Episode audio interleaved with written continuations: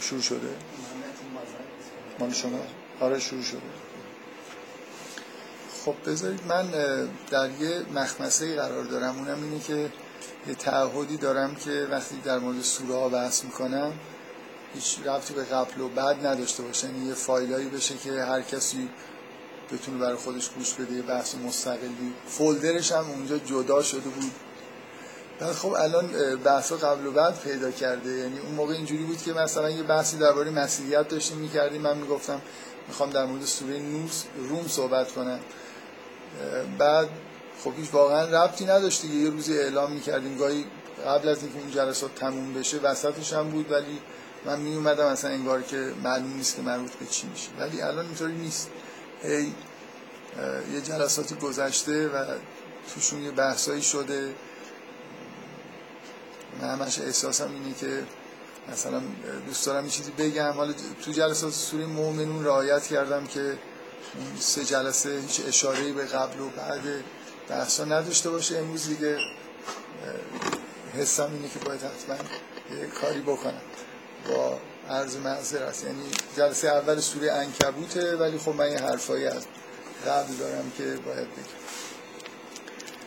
یه ابراز نارضایتی کوچیکی خیلی با ملایمت شنیدم از اینکه اون جلساتی که در مورد مثلا فرض کنید جلسات اول در مورد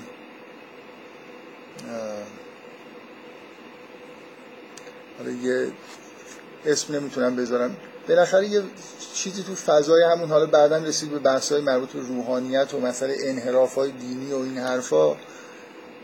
خب برای بعض من حسم کلا اینه که مستمعین این جلسات طیفای چیزی دارن مختلفی دارن. یعنی بعضیا خیلی وقتی که وارد بحث‌های خاص قرآنی میشیم علاقه مندن بعضیا به بحث‌های خورده اصولی‌تر و فلسفی‌تر همیشه ابراز علاقه بیشتری کردن. مثلا من چند بار در مورد مسائلی که کاملا تو حاشیه بحثا بود چیزای مربوط به فلسفه علم و این چیزا اشاره کردم خیلی ابراز احساسات بعضیا کردن. مثلا ایمیل هایی دریافت کردم که این چقدر این جلسات خوب بوده این حرف به هر حال این طیف یه طیف چیزیه. من خودم جزو اون گروهی هستم که وقتی که درباره قرآن تو این جلسات صحبت میشه بیشتر خوشم میاد. ولی من فقط می‌خواستم بگم یه نکته بگم. اونم اینه که برنامه اولیه‌ای که من داشتم که هر جایی از قرآن خوندیم مثلا جز به جز بیایم یه جلساتی بذاریم نتیجه طبیعیش این شد که خب جلسات اول در مورد شریعت مثلا صحبت شد. بعدی بحثایی تو حاشیه کلاس شد که نتیجهش این شد. من رفتم سراغ بحثای مربوط روحانیت. می‌خوام این تذکر رو بدم که اینا جز قرآن هست. یعنی سوره بقره و آل امران و نسا و اینا رو شما نگاه می‌کنید واقعا این بحثا توش یعنی بحث کردن درباره الذین فی قلوبهم مرض و نمی‌دونم روحانیت فاسد و بنی اسرائیل و اینا چیزاییه که ما نباید ازش صرف نظر بکنیم. ممکنه یه دون جاهایی که قرآن مثلا فرض کنید نکات عرفانی میگه براشون دلچسبتر باشه. هم مخصوصا می‌خوام بگم چون این تذکر از یه نفر که در خارج از ایران زندگی می‌کنه داده شد و مثلا یه جور حس نارضایتی توش بود نسبت به اون موضوعات و رضایت نسبت به اینکه بحثا مثلا جنبه قرآنی جنبه مثلا عرفانی داشته باشه جالب و این حرفا.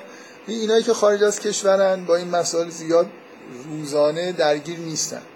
واقعیت اینه. یعنی من خودم و شاید شماهایی که اینجا داریم زندگی می‌کنیم حالا بسته به با یه درصدی این مسائل مسائل روزمره ماست. شب مره ممکنه باشه. من مثلا شب اول قدر رفتم یه جایی بودم. معمولا جای ناآشنا نمیرم یه جایی میرم که خود مطمئن باشم که مراسمش بد نیست و اینا. رفتم در یه جایی در حدی مشکل داشت که رفتم یه جای دیگه. و اون یکی از اینکه بدتر بود حرفایی که توش زده شد. یعنی واقعا من سالهاست تو این مراسم شرکت می‌کنم. مثلا 20 سال پیش اینجوری نبود که شما برید توی این مسجد خیلی پرت و پلا بشنوید. یعنی حسی که باعث میشه که آدم ما شاید تو ایران که داریم زندگی می‌کنیم اون سورای اول رو خیلی با دقت و با خوب می‌خونیم و خیلی به نظرمون جالبه. یکی خارج جزء اقلیت می‌دونید اونجا خیلی برخورد با این مسائل مثلا فسادهای داخل جامعه دینی ندارن.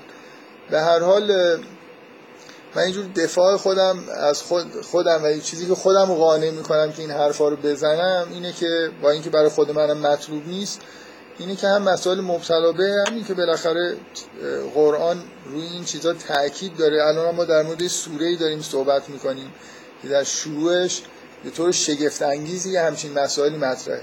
یعنی یه خورده شاید اولین جاهایی که تو قرآن مسائل درون جامعه دینی داره مطرح میشه.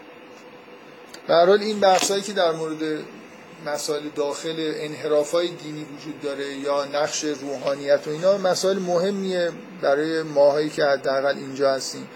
من آخر جلسه مربوط به روحانیت یه نکته گفتم که دو تا ویژگی در جامعه روحانیت به طور کلی وجود داره که مانع از اینه که به راحتی جامعه روحانیت بتونه خودش اصلاح بکنه. در حالی که خب هستن یه عده از روحانیون بیشتر در حاشیه که حس این که بالاخره یه مشکلاتی وجود داره رو دارن تلاشایی هم می‌کنن.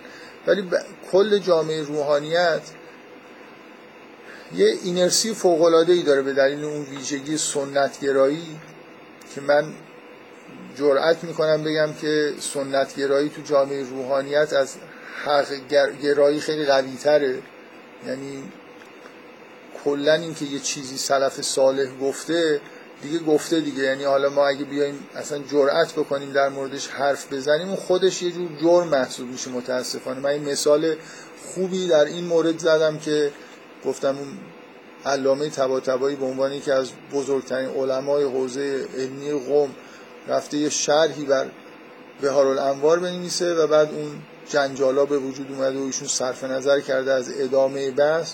خودش فکر کنم نکته اثبات اینه که اوضاع اونجا چجوریه و در چه حد نسبت به سلف صالح احترام قائلن. حتی در حد ایراد ساده ای که آقای علامه طباطبایی در حوزه تخصصی خودش گرفته بود. فکر کنم گفتم موضوع چی گفته بود؟ یکی از مواردی که گفته بود مربوط مواد جسمانی بود که اصلا تخصص خود ایشون قطعا آقای علامه مجلسی هیچ اطلاعات خاصی در مورد حکمت و اینا نداشته. در هر حال نکته دوم که گفتم مثال خوب پیدا نکردم بعدا اول سوره مؤمنین جلسه بعدش خب این مثال بلافاصله بعد از کلاس به ذهنم رسید ولی اول جلسه مؤمنین نتونستم بگم. حالا که دیگه این صد شکسته می‌خوام مثالم بحثا رو تکمیل کنم. دوم ویژگی که من گفتم که خودم از نزدیک خیلی شاهدش بودم و شما هم احتمالا شاید توی بعضی از بحثا حس کردین این که روحانیت یه جور عجیبی یه حس غروری نسبت به علم خودش داره. کلا. و مخصوصا مسئله علمی ها یعنی یه جور حالت شاید از شدت بیخبری و اینکه توی خودشون بحث می‌کنن این حالت برشون به وجود میاد و عمدتا به این دلیل که یه حس قوی دارن که مباحثی که توی حوزه ها مطرحه اینا همه یه جوری وصل به مباحث که اماما مطرح کردن. بنابراین وصل به آسمانه. پس یه جوری ما باید قبول بکنیم که از همه جلوییم. یعنی مثلا حکمت ما وصل به هرمس وصل به ادریس نمی‌دونم اصول فقه ما اصلا همه فقه ما از ائمه اومده و همینجوری نگاه می‌کنن. بنابراین خودشون وارث یه دانش الهی می‌دونن. بنابراین باید انگار وظیفه دارن که احساس بکنن که این دانششون از همه دانش ها برتر. و هیچ این احساس رو ندارن که یه منشأ الهی وجود داشته ولی به دلیل کمکاری و اشتباهاتی که در طول تاریخ از نظر علمی صورت گرفته کلا الان تو وضعیت خوبی نیستن. نه در فقه نه در اصول در همه جا یه جور حالت عقب افتادگی پیدا کردن. و این خیلی فکر می‌کنم اون فضایی که توی حوزه هست سنگینه که یه همچین چیزی رو بپذیرن که عقب افتادن. و این مانع شما اولا باید برای یه جوری بپذیرید که مشکلی وجود داره عقب هستید بعدا بخواید جبرانش بکنید که این متاسفانه این دوتا مانع نمی‌ذارن این اتفاق بیفته. من مثال خوبی پیدا نکردم تو اون جلسه حالا مثالی زدم که خیلی مناسب شاید نبود. بلافاصله بعد از جلسه یاد یه داستانی افتادم که خیلی حس این شکلی که میگم توش وجود داره خیلی معاصرم هست. چند سال پیش که از دوستای من که استاد ریاضی یکی از دانشگاه دانشگاه کشوره تعریف کرد برای من که یه روحانی اومده بوده به مناسبتی تو دانشگاهشون مثلا سخنرانی داشته یا کاری داشته. می‌گفت به یه جوری شد که من چند دقیقه با ایشون تنها شدم.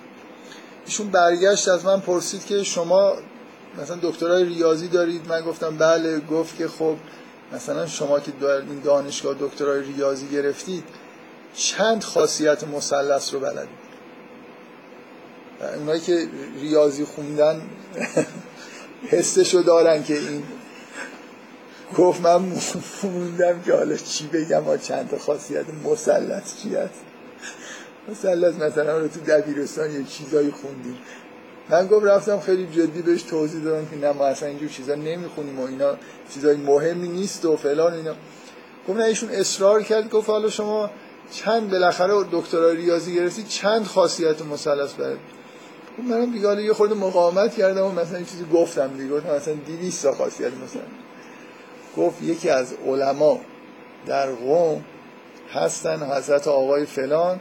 ایشون هزار و نمی‌دونم سیصد و چهل خاصیت مثلث رو احسا کردن و اینا رو ثابت کردن در یک نمی‌دونم مثلا رساله نوشتن و الی آخر دیگه. یعنی حس این که ما هنوز فکر می‌کنن تو ریاضیات هم مثلا سرآمدن. یه دکترای ریاضی می‌بینن فکر می‌کنن آره مثلا فکر این. این این اتفاق قدیمی نیست. آدمی هم که این حرفو زده آدم توی حوزه علمی قومی که بیر... از در بیرون نیومده باشه مثل بعضیاشون نیست. یعنی اومدن بالاخره تو دانشگاه و من مثال دیگه هم به ذهنم رسیده از این تیپ حالت های این شکلی. تا وقتی که یه عده اینجوری به خودشون افتخار می‌کنن و فکر می‌کنن که در همه علوم حتی مثلا فرض کنید در ریاضیات فیزیک در همه چیز سرآمدن. این دیگه واقعا این تعداد خاصیت های مثلث که ربطی به امامام نداره. می‌دونید یه جوری یه غرور داخلیه دیگه که باعث میشه که یه همچین یعنی یه فضایی وجود داره یه همچین عبارت های مرتب سر کلاس ها گفته میشه. مدام به افرادی که در سر کلاس ها ازشون تحت عنوان بزرگان مثلا یاد میشه. می‌دونید این که یه فضای اینطوری هست که بزرگ... انگار بزرگان علم همه اینجا هستن و بزرگان فقه و بالاخره این شکستن این فضا به نظر من لازمش اینه که یه خورده این غرور و اینرسی که وجود داره این یه مقدار کم بشه وگرنه ممکنه تا ابد هم این درهایی که توی حوزه علمی قوم باز نمیشه به طور واقعی. من یه بارم لابلای حرفام گفتم. اکثر من احساسم این اکثریت کسایی هم که از حوزه میان بیرون به قصد اینکه علوم دیگر رو مطالعه بکنن حداقل حس اولیه‌شون اینه که ببینن که اونا چه چرندیاتی مثلا گفتن جوابشون رو بدن. یعنی اینجوری نیست که واقعا این باور وجود داشته باشه که بیرون یه تحولاتی اتفاق افتاده توی زمینه‌های پیشرفت های خیلی مهمی که به درد حتی فقه می‌خوره اتفاق افتاده. یه دانش زبانشناسی هست نسخه شناسی هست اینا همشون توی کارهایی که داره انجام میشه ضرورت داره که این چیزها رو بدونن و سعی بکنن دنبالش باشن. متاسفانه حالا چقدر طول می‌کشه تا این فضا به وجود بیاد خدا ببخشید این نکته خیلی فرعی بود. یه نکته دو تا نکته در مورد سوره مؤمنون می‌خوام بگم بعدا وارد بحث در مورد سوره عنکبوت بشم. یه صحبتی تو جلسه قبل شد. من خودم این موضوع رو تو یادداشتام نوشته بودم. در اثر یه سوالی هم که قبل از جلسه شد تشدید شد و من یه مدت در مورد موضوعی صحبت کردم. بعدا حس بدی بهم دست داد. می‌خوام در موردش یه خورده حرف بزنم. ببینید من خودم اشاره کردم که سوره بین سورهایی که صحبت کردیم در موردش سوره مؤمنون شباهت از نظر محتوای شباهت به سوره هشت داره. بعد سوره هجر ببخشید سوره هجر. بعد از جلسه مثلا نه بلافاصله بعد جلسه مثلا رفتم خونه یه مدت گذشت. و واقعا پیش خودم فکر کردم که من سوره مؤمنون که می‌خونم. و سوره هجر رو که می‌خونم هیچ احساس این که این دوتا سوره مثلا تأثیری که رو آدم می‌ذاره شبیه هم هست و دارم یا ندارم؟ واقعا ندارم. یعنی خیلی به نظرم میاد دو تا دنیای متفاوتن. بعد احساس کردم که خب ببینید وقتی که من سعی می‌کنم که تو یه جمله بگم محتوای اصلی یه سوره چیه یه مثل اینکه داریم یه چیزای خیلی با ابعاد بالا رو روی ابعاد خیلی پایین سعی می‌کنیم جا بدیم. بعد اینا یه جورایی نزدیک هم میفتن و فکر می‌کنم که اتفاق خوبی نیست. یعنی الان واقعا تو ذهن من سوره مؤمنون شبیه سوره هجر نیست. یعنی وقتی که ممکنه هنوزم اگه سعی کنم که خلاصش بکنم یه جمله های شبیه هم در بیاد. من چیزی که می‌خوام بگم به عنوان مقدمه اینه که خیلی احساس خوبی ندارم که ممکنه گاهی مفید باشه ولی این خلاصه ها چیزای خوبی نیست. سوره روی آدم یه تأثیری می‌ذاره که خیلی قابل بیان شاید نباشه به صورت مثلا یه جمله. اگه خیلی یا لا, حالا ممکنه بتونیم در چندین جمله خود نزدیک بشیم ولی خیلی خلاصه کردن ممکنه آدم رو دور بکنه. بذارید من سعی کنم بگم سوره مؤمنون من که می‌خونم اون آیات اولیه سوره اون حالت متعالی که به مؤمنین نسبت داده میشه. و این عبارت اولیه قد افلح المؤمنون یه حس شدیدی در آدم ایجاد می‌کنه یه احساس مثبتی نسبت به مؤمنون و شوق این که آدم جز مؤمنین باشه. و لحن اون آیات و تأثیری که رو آدم می‌ذارن اینکه در وسط آیات هم بعضی اینکه یه چیزایی گفته شد یه بار دیگه اون لحن و حالت ستایش آمیزش تکرار میشه انگار می‌خواد اون حسه باقی بمونه برای بقیه سوره. انگار یه چیزایی گفته شده و می‌خوایم که اون حس رو نگه داریم. و پایان سوره هم اگه یادتون باشه اینجوری بود که باز فرمان به یه چیزی در مورد مؤمنین ذکر میشه که اینا اینجوری دعا می‌کردن. و آخرین آیه سوره اینه که میگه که تو هم همین دعا رو بکن. شما هم همینجوری دعا بکنید مثل اینکه بیشترین چیزی که تو این سوره تأثیری که رو آدم می‌ذاره برای من اینجوریه شوق و, و احساس وظیفه که ما هم مثل مؤمنین بشیم به فلاح برسیم رضایت خدا رو جلب کنیم. و اینکه این مؤمنین آدمای متعالی هستن. این خیلی برجه من نمی‌تونم الان حتی بگم که محتوای سوره مؤمنین اینه. ولی این خیلی تو سوره مؤمنین این حالت برجسته است. ایجاد شوق به اینکه در زمره همچین افرادی در بیایم وقتی که مقایسه می‌کنیم اگه احساس ضعف می‌کنیم شوق به اینکه به فلاح برسیم و ترس از اینکه اگه جزو اونا نباشیم جزو اونایی میشیم که یه فکر کنم یه آیه قبل از پایان میگه که ان الله لا یفلح الکافرون این حالتی که کلا قرآن در صدد اینه که ما رو به رجاع به رسیدن به بهشت و خوف از جهنم میل به اینکه جزء مؤمنین باشیم و ترس از اینکه به جزء کافران باشیم قرار. ولی این سوره ویژگیش اینه که اون مؤمنین توش وصف میشن یه جوری ستایش میشن و انگار یه جوری دعوت به ایمان اینکه چه جور آدمی قراره بشیم توی سوره چیز تره رنگ تره خب این تو سوره هج نیست.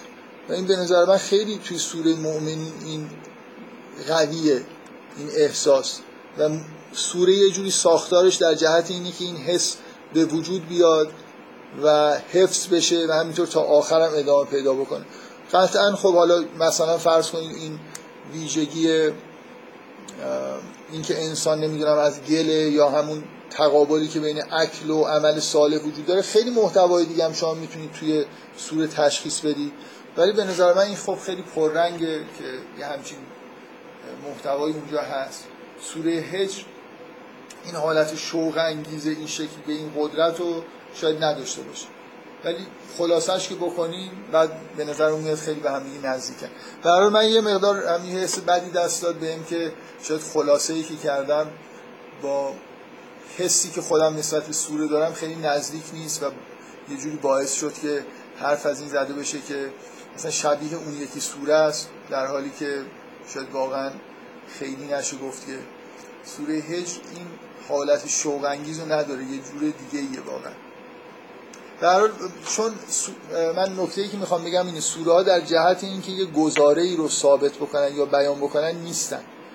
برای همینم مثل, مثل اثر هر اثر هنری خوب دیگه. یه حسی توشون وجود داره.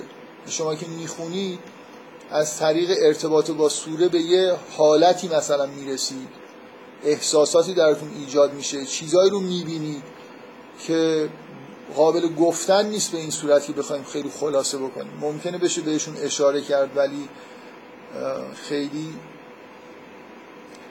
فکر می‌کنم سوره ها از این نظر با هم دیگه فرق دارن. بعضیا قابل بیان ترن بعضیا بیشتر اون حالت هنری و احساسی و عاطفی توشون غلبه داره. بنابراین از این عادت که مثلا حالا هر در مورد هر سوره صحبت می‌کنیم مثل آخرش بنویسیم نتیجه گیری این سوره محتوای اصلیش اینه. یه جوری من دوست دارم احتراز بکنم برای اینکه فکر می‌کنم مثلا خراب میشه. همین که تو این جلسات فضای سوره رو مثلا میریم جلو یه سری رابطه قطعه مشخص می‌کنیم. یه به نظر من مثل اینکه این مقدمه فراهم بکنیم که وقتی سوره داره خونده میشه یه خورده به کلیتش بیشتر توجه بشه. بیشتر از این خیلی نمی‌خوام انتظار ایجاد بکنم. از این جلسات انتظار بیشتری باشه که یه دفعه مثلا یه نور خیلی شدیدی به محتوای مثلا سوره پاشیده بشه و اینا. فکر, فکر می‌کنم گاهی سوره که خونده میشن اینکه اصلا اول و آخرش به هم چه ربطی داره خیلی راحت دیده نمیشه. همین که یه ارتباطی دیده بشه خوبه. بعدا آدم وقتی می‌خونن واقعا ممکنه هر کسی هم یه حس متفاوتی از یه سوره دریافت بکنه. و همونطوری که ممکنه بسته به وضعیت شخصی خودمون. یه چیزی مثل اینکه من یه ذکری رو یه احساسی رو بیشتر درش کم بود و ضعف دارم. وقتی توی یه سوره اون هست به اون قسمتش بیشتر دقت می‌کنم.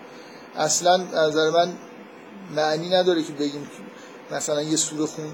که خونده میشه همه آدما از یه آیه خیلی تحت تاثیر قرار بگیرن از یه فراز سوره خیلی تاثیر بگیرن. کاملا ممکنی هر آیه توی سوره رو نگاه کنید ببینید یه نفری وجود داره که ازش بپرسی که جالب ترین آیه این سوره چیه. مثلا یکی بگه آیه یک یکی بگه آیه دو. همینجوری الی آخر هر کسی یه آیه روش بیشتر تاثیر بذاره این بستگی به شرایط روحی و شخصی آدم ها داره. به هر حال من یه مقدار این احساس به این دست داد که انگار یه حرف بدی در مورد سوره مؤمنون زدم.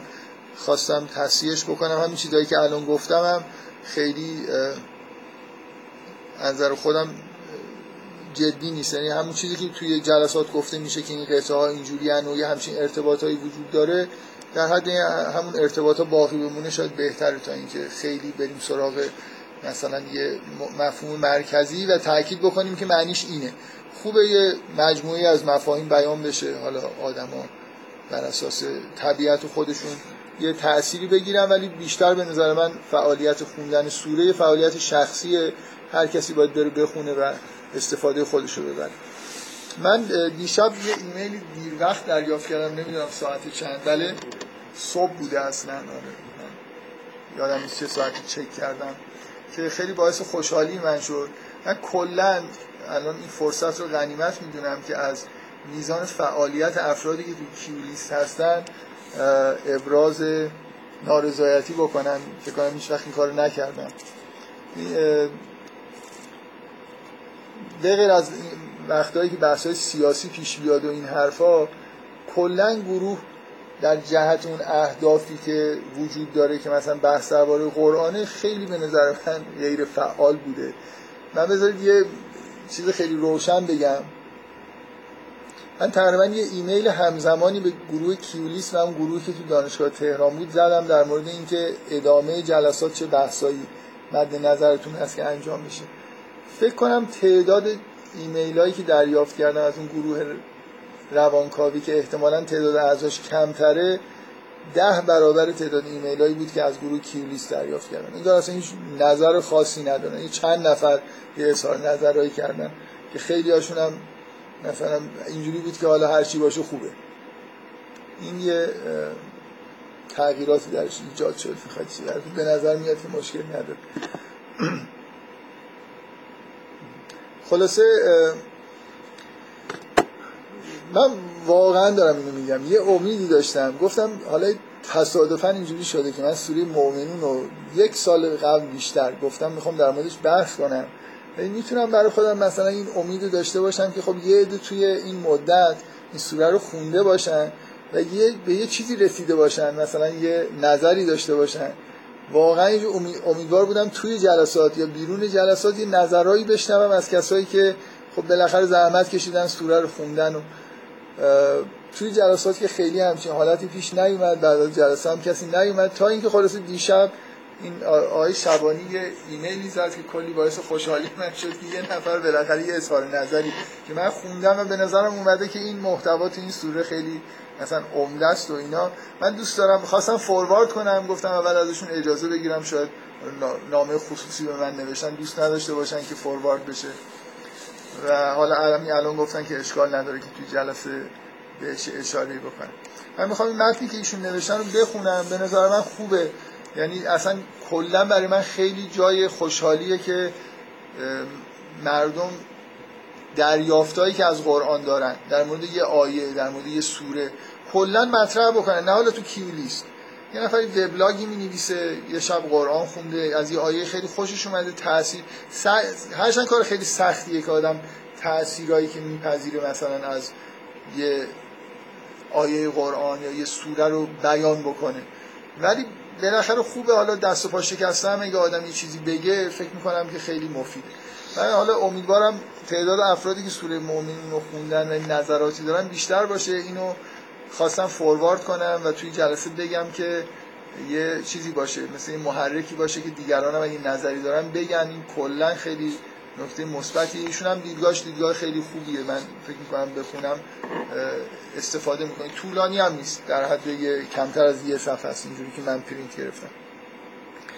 ایشون نوشتن که من فکر می‌کنم ادا سوره دارد جواب این سوال را می‌دهد که چرا فقط مؤمنین رستگار می‌شوند؟ مثل اینکه اون عبارت اول که میاد قد افلح المؤمنون ادامه سوره اینه که خب مثلا اینا رو توصیف می‌کنه و بعد یه جوری مثل اینکه آدم وقتی میشه میشنود قد افلح المؤمنون یه سوالایی تو ذهنش ایجاد میشه که مؤمنون کیان مثلا فلاح یعنی چی؟ و چرا اینان که به فلاح می‌رسن؟ میگه که انگار سوره در جهت اینه که همین آیه اول رو یه جوری توضیح بده که قد افلح چرا قد افلح المؤمنون. یعنی ادامه سوره داره توضیح می‌داد که خداوند چه کارهایی را برای هدایت بشر انجام داده تا رستگار شوند. اما فقط مؤمنین رستگار می‌شوند. فکر می‌کردم ادامه سوره دارد توضیح می‌داد که چه کارهایی خداوند انجام داده تا انسانها در وضعیت مؤمنین قرار بگیرند. اینکه شاید من اینجوری می‌فهمم. مثل اینکه به نعمت ها و چیزایی اشاره میشه که همش سعی کرده خداوند مردم رو به همین ایمان برسونه که به رستگاری برسن. یه همچین چیزی این که در خلقتشان کار را کامل کرده مثلا میگه که و انشأنا خلقا آخر فتبارک الله احسن الخالقین. در زمین این تو اون قطعه دومی که میاد.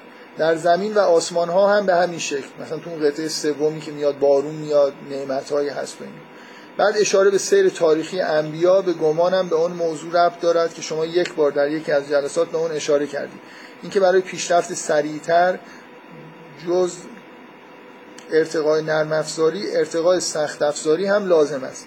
برای همین با داستان نوح شروع می‌کنند که یک طور این اتفاق سخت افزاری در وجهی بزرگ اتفاق افتاده و بعد هم در وجه های کوچیکتر. در نهایت این سر به موسی می‌رسد و این تعبیر که نمی‌دونم موفق شدم توضیح خوبی در موردش بدهم یا نه با جمله این مشخصه که خصوصیه دیگه. ببخشید من دارم می‌خونم.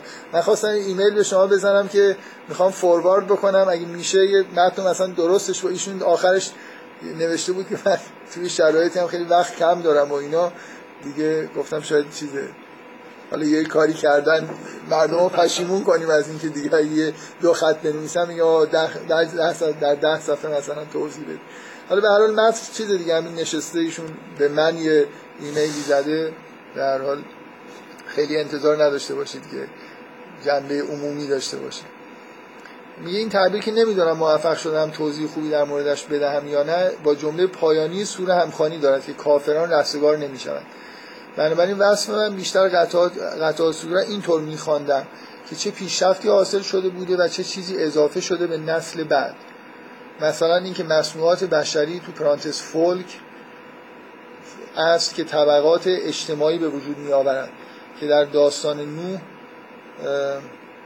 ملعی وجود دارند یا همین نکته که شما هم به اون اشاره کردید که بعدتر تصور دهر هم به انسان ها اضافه شده است. این من نفهمیدم یعنی چی. که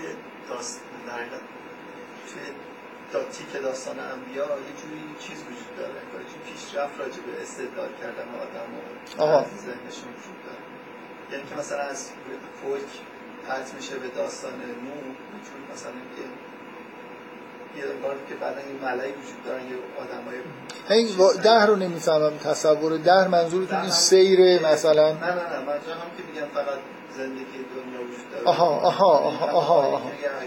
آها. می‌خوام بگن که اون مثلا قوم دوم حرفای پیشرفته تری نسبت به قوم اول دارن می‌زنن یه جوری بالاخره مثل اینکه دارن یه استدلالی می‌کنن در حالی که قوم نوح فقط می‌گفتن که این, این چیه این یه آدمی و فلان و حتی یه کلمه هم یه حرف درست حسابی از کلا از قوم نوح در سراسر قرآن یه حرف درست حسابی ما نمیشنیم همینطوری آیه جوادی آمولی هم توی تفسیرشون خیلی تاکید می‌کنن که قوم نوح توصیفایی که تو قرآن هست و چیزهایی که ازش نقل میشه مثل انسانهای اولی هم. این آدم های خیلی عقب افتاده و قبل از مثلا تمدن های خیلی خیلی ابتدایی در واقع تشکیل داره. حالا متوجه شدم منظورتون از این ده چی. یا اینکه پدیده حزب حزب شدن حول کتاب داشتن یا تشکیل جامعه دینی اینا مثلا پیشرفته تر از حتی اون هست. و اینکه در حال حاضر به چه وضعی رسیدیم که قرار نیست عذابی به اون شکل بیاید و غیره. که البته این قسمت ها کمتر با توصیف شما از این قطعه سازگاری داره. این نکته ای که ایشون داره میگه به نظر من جای تعمل داره اینی که توی سوره سیری از انگار توجه دادن به نعمت تکوینی و تشریعی وجود داره.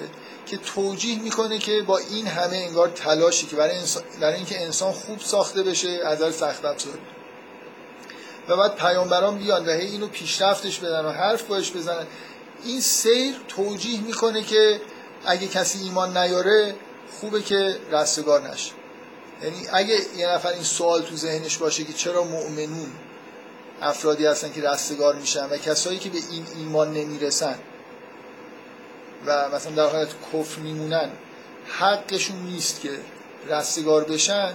یه پاسخی در این سوره از ابتدا تا انتهاش مثلا می‌تونید پیدا بکنید که نعمت ها رو تذکر میده که اینکه چه تلاشایی انجام شده تا این آدما به ایمان برسن و مثل حالت اتمام حجت دیگه. یعنی به یه جایی رسیده که اگر الان یه آدم ایمان نیاره حقشه که به فلاح نرسه و مورد عذاب قرار بگیره. در این یه چیزیه یه به نظر من ایده خوبیه که اینم تو ذهنتون باشه. موقع خوندن سوره به نظر من کمک می‌کنه یه جور جمع کردن مثلا محتوای سوره به حساب میاد. من بیشتر از هر چیزی شوق این که بالاخره یه نفر یه ایمیل اینجوری به من زد. ایمیل های خوب دریافت کردم و ایمیل هایی که همینجوری یه آدمی یه چیزی به ذهنش رسیده یا سوال خوبی پرسیده ولی کمتر ایمیل دریافت کردم که در مورد محتوای جلساتی اظهار نظر مثلا یه آلترناتیوی مطرح بشه. من کلا دعوت می‌کنم شما رو به اینکه قرآن می‌خونید چیزایی که حس می‌کنید تاثیر روتون می‌ذاره لااقل تو یادداشته شخصی خودتون یادداشت کنید سعی کنید مثلا روش کار کنید شاید بتونید به دیگران هم منتقل بکنید. فکر می‌کنم اگه این کار در طول تاریخ آدمایی که قرآن خونده بودن یه خورده این حرفا رو زده بودن. ما الان خیلی یه گنجینه بزرگی از شاید مفیدتر از تفاسیر موجود داشتیم. من باز میگم این چون خودم خیلی این کار رو نمی کنم که سعی کنم احساسم و نسبت به آیه بیان بکنم. میگم ولی در این حال تاکید می‌کنم کار سختیه. یعنی آدم هر وقتی حسی رو بخواد بنویسه بعدا دوباره که می‌خونه احساس می‌کنه که اون چیزی که می‌خواسته نشده و دیگری هم شاید اگه بخونه خیلی متوجه نشه که اون احساسی که به آدم دست داده چی بوده. با این حال حالا بالاخره تلاش کردن از چی بهتره. حالا این مورد که خیلی برای من دلچسب بود که من شاید اگه این نبود این فضای سوره عنکبوت اینا یعنی اون فشار این که یه چیز در مورد روحانیت مونده و یه چیزی در مورد سوره هجر گفتم و این حرفا اونقدر قاطع نبود. این یکی دیگه اینطوری شد که گفتم به اندازه کافی جمع شد که این چیزو از بین برد که این جلسه فقط در مورد سوره عنکبوت صحبت میشه. برای ببخشید این مقدمه یه خورده طولانی بی رفت به سوره عنکبوت. باید از خود سوره عنکبوت هم عذرخواهی بکنیم. حق سوره عنکبوت زایش خب بذارید من این جلسه اولی مقدمه بگم. سوره انکبوت اولین باری که من برای اینکه کلش رو مثلا سعی کردم کنار هم دیگه بذار مقدمه رو از جای خوبش شروع بکنم. کمتر سوره ای شاید تو قرآن هست که به اندازه سوره انکبوت یه جوری یه تک آیه هایی توش باشه که خیلی برای من تکان دهنده بوده. مثلا واقعا مثلا یه بار داشتم میخوندم این آیش تعداد این آیات سوره انکبوت برای من خیلی زیاده. کلا خیلی سوره تاثیرگذاری حالا تو واقعا این حرف حرف چیزی که روی چون روی من تاثیر گذاشته بگم سوره تاثیرگذاری شاید یه نفر سوره مؤمنون براش خیلی تاثیرگذار باشه. من در مورد سوره مؤمنون بغیر از یکی دو جاش یادم نمیاد خیلی به اصطلاح تاثیر تکان دهنده روی من گذاشته باشه اون آیات اول خیلی تاثیرگذارن هنوزم به نظرم همینطوری هستن. هر دفعه می‌خونن. ولی سوره عنکبوت خیلی جاها هست که همینطوری یادم میاد که مثلا فرض کنید کی یه شب اینو خوندم و مثلا چه احساسی بهم دست داد. خیلی یه جوریه دیگه. سوره پر از همین حالت تک جمله های من نمی‌خوام خیلی اشاره کنم. بذارید مثلا یه آیه اواخر سوره هست. اصلا نمی‌تونم بگم که تاثیرش چیه ولی مثلا یه اشاره بهش بکنم بعد نیست.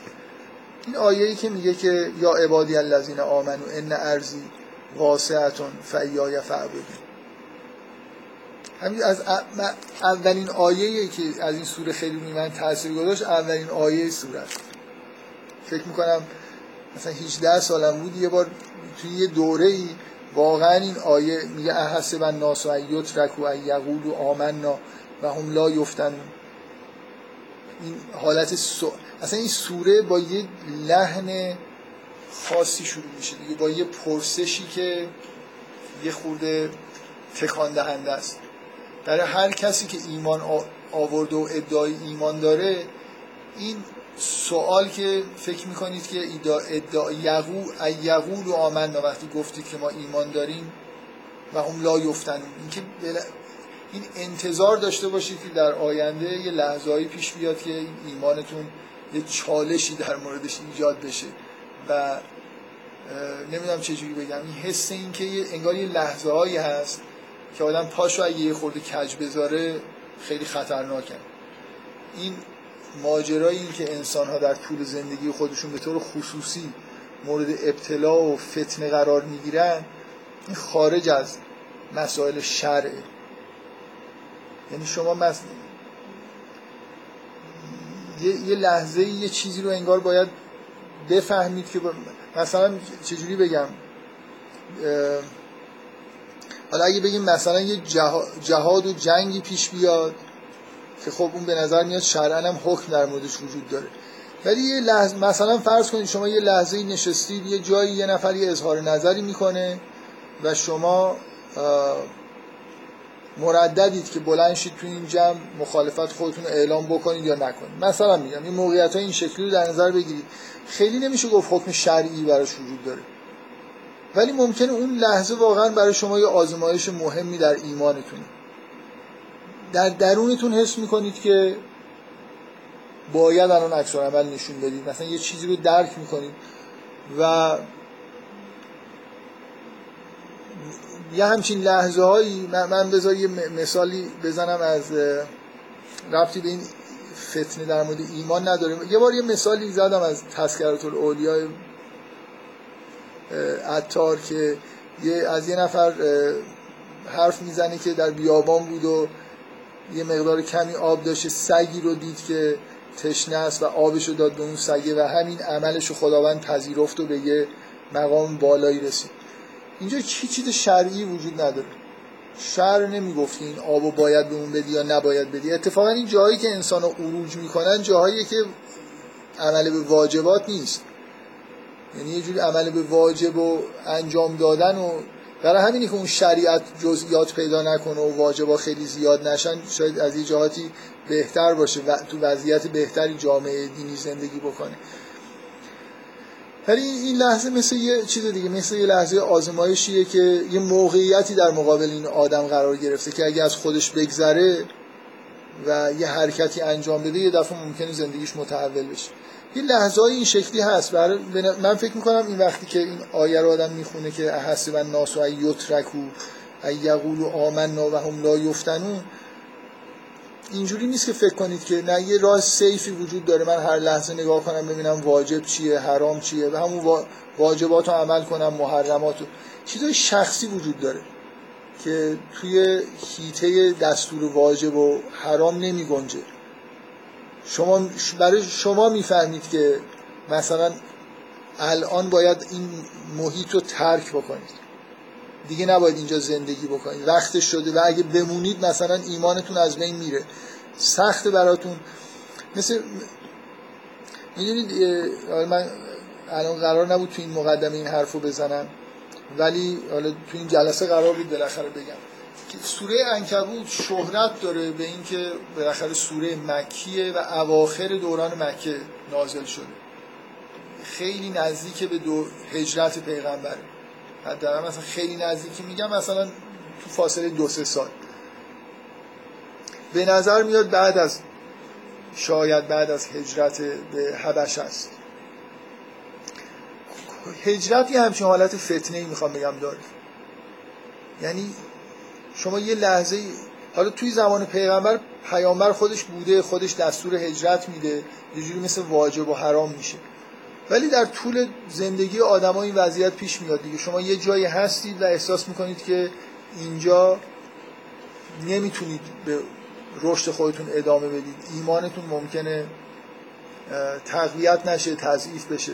باز من یه مثالی دیگه رو که گفتم یادآوری می‌کنم. مرحوم علامه طباطبایی توی خاطرات خودنوشته خودش در مورد این ماجرای درس فلسفهش یه چیزی نوشته. گفته که اعتراض کردن این درس فلسفه تعطیل شد. من تفعول به حافظ زدم. دیوانو باز کردم این شعر اومد که مطلعش اینه که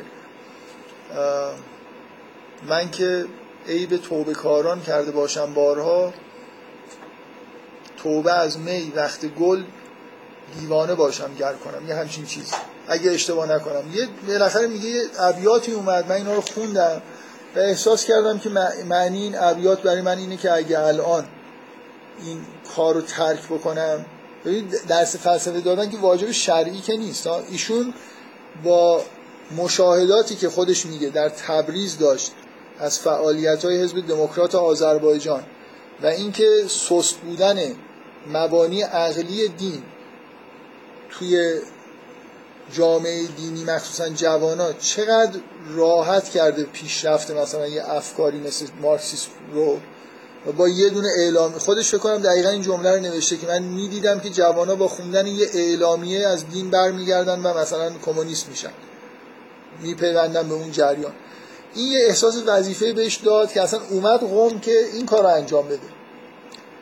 و این اعتراضا و تعطیلی که فکر می‌کنم با اظهار نظر آقای بروجردی پیش اومد. یعنی آقای بروجردی ازشون خواست که کلاس ها رو تعطیل بکنید. خیلی آشوب داره ایجاد میشه. ایشون هم یه جورایی انگار تن داده بود به این کار تا اینکه میگه که من به ذهنم رسید که اصلا این سلوک من سیر و سلوک من دچار خللی میشه اگه این کار رو ادامه ندم. ببین این این محتوا که یه آدم در طول زندگیش داره سیر و سلوک می‌کنه. فقط این نیست با سیر و سلوک کردنش فقط با واجب و محرمات انجام دادن نیست. اگه احساس وظیفه می‌کنه. این که می‌خونید توی قرآن که کسانی که جز محسنین هستن میگه آتیناهم حکمن و علما. من سعی کردم بگم به نظر من تعبیرش همینه. یا آدمی که جز محسنینه یه خورده که از زندگیش می‌ذاره یه حکمی. یعنی یه چی با وضوح می‌فهمه که انگار خداوند ازش می‌خواد که این کار رو انجام بده. باید از درون خودش با تمام وجود حس می‌کنه که یه کاری رو باید انجام بده. و اینکه بره انجام بده موانعی پیش بیاد و کوتاه بیاد و اینا این واقعا ممکنه اصلا از کل سیر سلوکش مثل اینکه یه چیزی خداوند ازش خواسته و این انجام نداده. ما چیزایی که در درونمون به وجود میاد به وضوح می‌بینیم که یه وظیفه احساس می‌کنیم. که انجام بدیم. اگه انجام ندیم مشکل برامون ایجاد میشه و اگه انجام بدیم سختیاشو تحمل بکنیم یه حالت گشایش هایی برای آدم ایجاد میشه. اینا خارج از دستور عمل عمومی که در شریعت برای عبادت عمومی داده شده. در مورد عبادات هم همینجوره. یعنی شما در یه لحظه هایی لاز... ممکنه لازم باشه بیشتر از حد متعارف عبادت کنید در درونتون این فشار رو احساس می‌کنید که الان من تو این مقطع شوقی پیدا کردید مطابق با همون شوقی که دارید ممکنه چند برابر حالت عادی عبادت بکنید. توی حالتهایی هم قرار می‌گیرید که به همون واجبات اکتفا می‌کنید و خوبه که اکتفا بکنید. در این این آیه اول که میگه احسب الناس یترکو ای یقولوا آمنا و هم لا یفتنون این فتنه ها از این نوع شرایطی پیش میاد مثلا فرض کنید برای مؤمنین در جنگ. همه دارن عقب نشینی می‌کنن طرف احساس می‌کنه که یه چیزی در درونش مثلا بهش میگه باید وایستی ولی خب در این حال میترسه. اینکه اون لحظه تصمیم درست رو بگیره یه فتنه ایه که ممکنه اینو از زمره مؤمنین یه جوری انگار جدا بکنه واضح آشکار بشه که جز مؤمن. به این سوال ابتدایی این لحن ابتدایی سوره خیلی تکان دهنده است برای آدمایی که ادعای ایمان دارن. که اون ایمان واقعی ایمانی که ما باید دنبالش باشیم توی لحظه هایی ممکنه یه خلالی بهش وارد بشه اگر درست عمل نکنیم. بنابراین همیشه آدم باید این حالت مراقبت رو داشته باشه و تصمیمایی که تو زندگیش می‌گیره رو همیشه بسنجه که مطابق با اعتقادات ایمان خودش هست یا و همینطور اگه ادامه بدم فکر می‌کنم واقعا هر چند آیه یه بار یه آیه می‌تونم بگم که به دلایلی برای من خیلی مثلا تکان دهنده بوده از این نظر. خب سوره انکبوت خیلی سوره جالب. حالا اینو اول از اینجا شروع کردم برگردم به همون نکته که اول می‌خواستم بگم. در مجموع سوره هایی که بررسی کردم مثلا نشستم سعی کردم خلاصش رو بنویسم کلیتش رو درک بکنم یادم نمیاد که هیچ سوره ای در اولین لحظه هایی که نشستم روش کار بکنم به اندازه سوره انکبود احساس ناامیدی بهم دست داده باشه که این آیه ها چجوری خلاصه؟ مثلا یه جوری به هم دیگه دارن ربط پیدا می‌کنن. همین مثلا شروع سوره اینجوریه دیگه. یه آیه میاد بعدش یه آیه دیگه میاد. حالا یه خورده به اون آیه قبلی ربط داره بعد همینجوری آیه ها یه خورده انگار به نظر میاد واگرا میشه. بعد یه داستانایی میاد. میشه یه رفتار ضعیفی در همون ابتدام دید. ولی اون مقدار انسجامی که مثلا من انتظار دارم که توی یه سوره ببینم و دقیقا اینو یادمه که اولین بار خیلی احساس کردم که این سوره انگار خیلی زحمت می‌خواد برای اینکه آدم مثلا یه حس کلی رو توش دریافت بکنه. خب حالا این نکات مقدماتی رو که گفتم من میل دارم توی این وقت باقی توی این جلسه. الان ساعت چنده؟ پنج و سی و پنج. یه دور سوره رو تا آخر بریم این جلسه. حالا میشه قطعه به قطعه رفت ولی من مناسب تر می‌بینم. شاید بیشتر به این دلیل که فکر می‌کنم معمولا سوره خیلی زود اعلام می‌شد یه ماه دو ماه. اگه کسی دوست داشت فکر بکنه وقت داشت برای فکر کردن در حالی که حالا اینجا استثنا اینطوری شده که من مثلا دو روز قبل گفتم که می‌خوام در مورد سوره انکبوت بحث بکنم. فردا و پس فردا که جلسه نداریم یکی از دو روز شنبه یک شنبه رو من قطعا نمی‌تونم بیام. فکر می‌کردم شنبه است الان احتمالا میشه یک شنبه. یعنی این فاصله هم ممکنه کمک بکنه. ما رمزون هم هست. یه یعنی من دوست دارم که همینجوری فقط مثل یه یه مرور کلی بکنم. شما خودتون اگه دوست داشته باشید بخونید و بعد دوباره دو سه جلسه در موردش بحث بکنم. حالا این برنامه ای که الان تو ذهنم بود که دارم میام تو این جلسه یه همچین کاری بکنم. اگه وسطش یه دفعه بحث دیگه هم پیش اومد اشکال نداره. امیدوارم فقط بتونم تا انتهای جلسه سوره رو اشاره به همه آیه ها بکنم.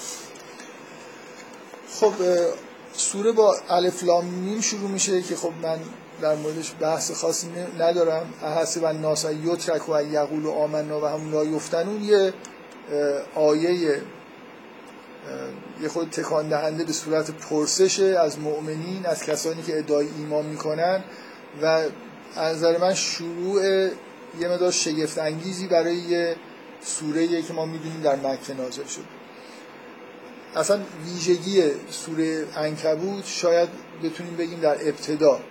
این آیات ابتدایی اینه که توی همون ببینید یه لحظه جامعه ایمانی مکه رو تصور بکنید. پیامبر و نزدیکان پیامبر که می‌دونیم که همشون مؤمنین واقعی بودن. بعد همینجور تو اون سالا یه عده کمی ایمان آوردن. بعضی میگن که سوره انکبوت بیشتر قسمتاش در شعب عبی طالب نازل شده. در زمانی که مؤمنین در فشار خیلی شدیدی بودن. حس کلی آدم اینه که آدمایی که اون موقع با پیغمبر بودن اینا همه دیگه مؤمنین واقعی بودن. منافق منافق وقتی که جامعه خیلی بس پیدا می‌کنه مثلا مدینه یه دفعه همه ایمان میارن و یا بعد از فتح مکه یه دفعه همه فوج فوج ایمان میارن اونجا هست تو این جامعه های این شکلیه. تو افراد خاص اطراف پیامبران آدم احساس می‌کنه که دیگه اون شایبه های نفاق و اینا خیلی وجود نداره. اینا آدم های برگزیده ای هستن که در مقابل فشار عمومی که وجود داشته به یه پیامبر ایمان آوردن زج دارن می‌کشن ولی پایداری می‌کنن. بنابراین اینا مؤمنین واقعی هن. اینی که از این نظر یه مدار شگفت انگیزه که اگه واقعا راست باشه که سوره انکبوت در شعب عبی طالب حتی نازل شده ما با اطمینان می‌تونیم بگیم که در سالهای آخر قبل از هجرت بوده سالهای آخر مکه بوده. که بالاخره جامعه ایمانی جامعه خیلی نخبه اطراف پیغمبری که این حرفا داره در موردش زده میشه. شاید شاید من نمی‌دونم ترتیب سوره ها رو اگه با دقت می‌تونستیم تعیین بکنیم ترتیب نزول آیات رو دقیق می‌تونستیم صحبت بکنیم. ولی همینجوری میشه احتمال داد. شاید سوره انکبوت اولین جایی که اصلا در مورد پدیده نفاق و الذین فی قلوبهم مرض داره حرف زده میشه. و این نتیجهش اینه که ما می‌تونیم اینجوری درک بکنیم که تو همون جامعه هم بالاخره یه رگه از نفاق وجود داشته. یعنی آدمایی که ایمانشون سسته و بعدا می‌بینی که وقتی که دستور هجرت داده میشه یه نمیان و این انگاری جور زمینه چیزو داره فراهم می‌کنه. زمینه اینکه یه همچین پدیده ای توی جامعه شاید تو سال اول دوم دعوت پیغمبر هیچ یه همچین آدمای اطراف پیغمبر نبودن. ولی کم کم می‌بینید که همونجا هم این ایمان به نوعی داره گسترش پیدا می‌کنه و یه همچین پدیدهایی توش هست. از این نظر سوره انکبوت شروع یه مداش غیر منتظره ای داره که در واقع شما از اولین اولین و دومین آیه بعد از اون الف همین درک رو دارید که کسانی هستن در بین این کسایی که الان ادعای ایمان دارن که ایمانشون کذب. میگه ولقد فتن الذین من قبلهم ولا یعلمن الله الذین صدقوا ولا یعلمن الکاذبین خداوند فتنه هایی در واقع برای مؤمنین تدارک می‌بینه که اون آدمایی که ایمان صادقانه دارن با اونایی که ایمانشون کاذبه اونایی که سا... اونایی که صادقن و اونایی که کاذبن از هم دیگه جدا بشن خداوند این کار رو در گذشته انجام داده و برای شما هم انجام خواهد داد. بالاخره یه فضای منفی اینجا هست دیگه در نسبت به الذین. الناس که یقول و آمن اونایی که میگن ایمان آوردیم نسبت تویشون یه حسی که اینجا ناخالصی هایی تو این جمع وجود داره به وجود که لازمه که اینا اصلا تفکیک بشه بعد پرسش دوم اینه که یعنی سوره با یه, یه پرسش شروع میشه با یه پرسش دیگه ادامه پیدا می‌کنه. ام حسب الذین یعملون السیئات ای یسبقونا سا ما یحکمون. اونایی که کارهای بد می‌کنن فکر می‌کنن که پیشی گرفتن سا ما یحکمون. بد قضاوت می‌کنن. میشه فکر کرد که این به داخل جامعه مؤمنین هم چون خیلی کلی گفته شده که یعملون از سیعات کسانی که کارهای بد می‌کنن. میشه به داخل جامعه مؤمنین هم تسری داد. یعنی اونایی که ادعای ایمان دارن ولی کارهای بد می‌کنن.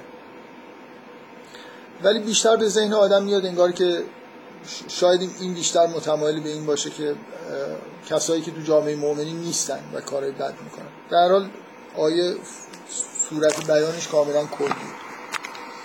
من کان یرجو لقاء الله فان الله لآت و هو السمیع العلیم. اگه اینو بپذیریم که اون آیه دوم بیشتر ناظر به کفار بدونیم و آیات اول رو یه جوری اشاره به منافقین بدونیم الذین فی قلوبهم مرض شروع این سوره هم یه جور حالت سگانه ای که شروع سوره بقره و آل عمران توی بعضی از سوره ها هست و می‌تونید حس بکنید. که اینجا از الذین اشاره به الذین فی قلوبهم مرض تفکیک این که تو جامعه ایمانی یه عده واقعا ایمان دارن یه عده ایمان کاذب دارن. شروع می‌کنه بعد همینطور به مؤمنین اشاره می‌کنه به کفار اشاره می‌کنه و یه مقدمه اینجوری یه فضایی از این که بالاخره سه گروه انگار داریم از آدما اونایی که ایمان ندارن رسما ایمان ندارن و مرتکب اعمال بد میشن. اونایی که تو جامعه ایمانی هستن ولی صادق و کاذب دارن. از این آیه پنجم در وصف مؤمنین. من کان یرجو لقاء الله فإن اجل الله لآت و هو السمیع العلیم. و من جاهد فإنما یجاهد لنفسه. ان الله لغنی عن العالمین. والذین آمنوا و عملوا الصالحات لنکفرن عنهم سیئاتهم و لنجزینهم احسن الذی کانوا یعملون. این تا آخر آیه هفتم یه جوری اون تقسیم بندی رو انگار اشاره به این سه گروه رو شما به یه نحوی دارید می‌بینید و نهایتا در این آیه به چیز به مؤمنین و کسایی که مؤمنن عمل صالح انجام میدن جزای خوب نسبت, نسبت داده میشه. یه آیه در مورد والدین میاد و دوباره یه آیه شبیه همین آیه‌ای که گفتم تکرار میشه. بعد مجددا مفصل در مورد منافقین یه آیه میاد و بعدا دوباره اشاره میشه به کفار. یعنی از منافقین شروع میشه بعد یه جوری به حالا شاید بگیم چون آیه آیه چهارم که میگه الذین یعملون السیئات کلمه کفر توش نیومده می‌تونه کلی باشه. بالاخره میاد سمت ایمان دوباره به نفاق و قبل از اینکه داستان نوح شروع بشه کاملا میره سراغ کسایی که الذین کفر و از آیه اول بنابراین تا آیه 13 هم ما توی فضای همین جامعه مؤمنین با دو تا طیفی که داخلش هستن و ارتباط های اینا با کسایی که بیرون این جامعه هستن کفار یه چیزی این شکلی داریم می‌بینیم. یعنی چیزی شبیه اون تقسیم بندی سگانه اینجا اومده که بعدا تو سوره بقره مفصلتر در مورد حالات این الذین فی قلوبهم مرض صحبت میشه و سوره آل عمران هم داره. انگار نطفه جامعه دینی چون داره بسته میشه نزدیک به هجرت یه اتفاقایی داره میفته. همونجا یه آیه هایی اومده توی سوره انکبوت توی سوره مکی همچون مقدماتی در واقع برای جامعه دینی انگار داره فراهم میشه. من خیلی معمولا دوست ندارم که مسائل تاریخی اطراف آیات اشاره بکنم. ولی گاهی که آدم مطمئنه مثلا یه سوره مدنی مکی و اینا حداقل در حد این که ابراز این بکنیم که مثلا این جالبه که توی مکه هست و یه همچین آیاتی داره نازل میشه این اشاره بد نیست. یه حکم این وسط هست که این بحث رو قطع می‌کنه اونم در مورد والدین. که اگه تا اینجاش یه نفر اولین بار که می‌خونه احساس پراکندگی نکرده باشه که هی آیات یه جوری انگار دارن دو تا سوال میشه بعد در مورد مؤمنین صحبت میشه. حالا خیلی احساس چیزی نکرده باشه یه دونه آیه باید یه چیزی باشه دیگه. اینکه یه دفعه یه آیه شبیه حکم میاد و بعد اون بحث ادامه پیدا می‌کنه. میگه و وسین الانسان به والدیه حسنا و این جاهدا که لتشرک بیما لیس لک بهی علم فلا تطعهما الیه مرجعکم فانبئکم بما کنتم تعملون. تاکید بیشتر روی بیشتر از اینکه روی و وسعین الانسان به والده یا حسنا باشه اینه که حالتهایی وجود داره که ممکن شما رو به شرک دعوت بکنن و نباید ازشون اطاعت بکنن. دوباره ادامه اون آیه هفت میاد که والذین آمنو و عملوا الصالحات عین همون عبارتی که شروع آیه هفت بود اینجا تکرار میشه لندخلنهم فی الصالح. بعد در مورد این با این عبارت و من الناس من یقول و آمنا که دیگه کاملا آدم یاد اون آیات سوره بقره میندازه در مورد منافقین صحبت میشه که کسایی هستن که ایمان میگن ما ایمان داریم ولی وقتی که یه عذابی.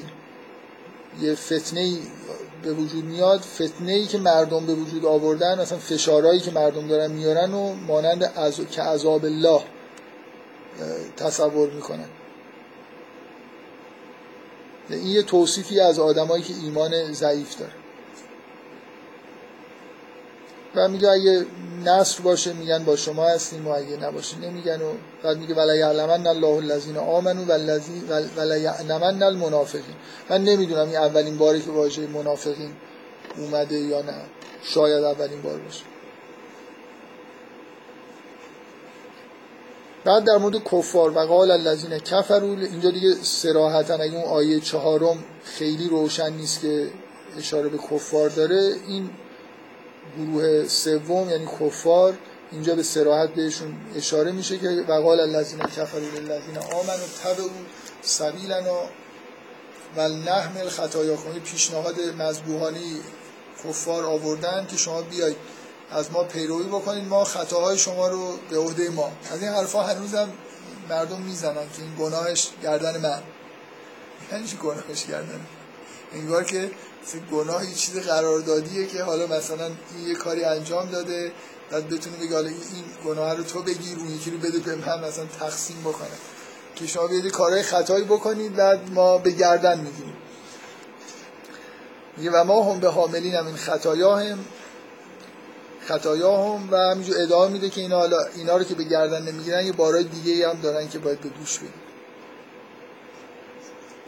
یه این یه جوری مقدمه سوره است دیگه از اول که شروع میشه تا اینجا. این 13 تا آیه اشاره در واقع به یه سه گروه و ارتباطاشون با هم دیگه به نوعی داره که نه مثل سوره بقره است که روانشناسی مثلا الذین فی قلوبهم مرض باشه نه مثل سوره آل عمران که اونجا مفهوم کتاب در مرکز قرار داشت.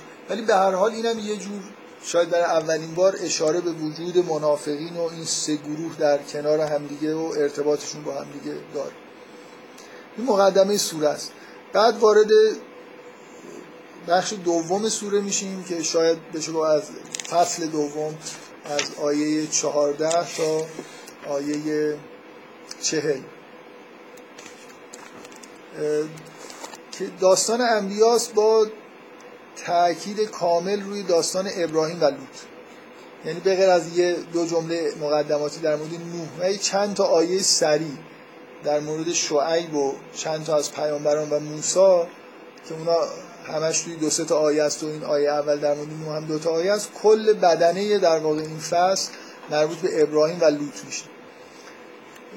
دعوت ابراهیم توش میاد ایمان آوردن لوط توش هست بعد اومدن فرشته ها تلاش کفار برای اینکه ابراهیم رو از بین ببرن هست به اضافه اینکه ایمان آوردن نوح و موعظه‌های ابراهیم برای قوم خودش موعظه‌های لوط برای قوم خودش سخنهایی که اینجا رد و بدل شده و نهایتا مسئله عذاب لوط که با اون مؤخره که میاد این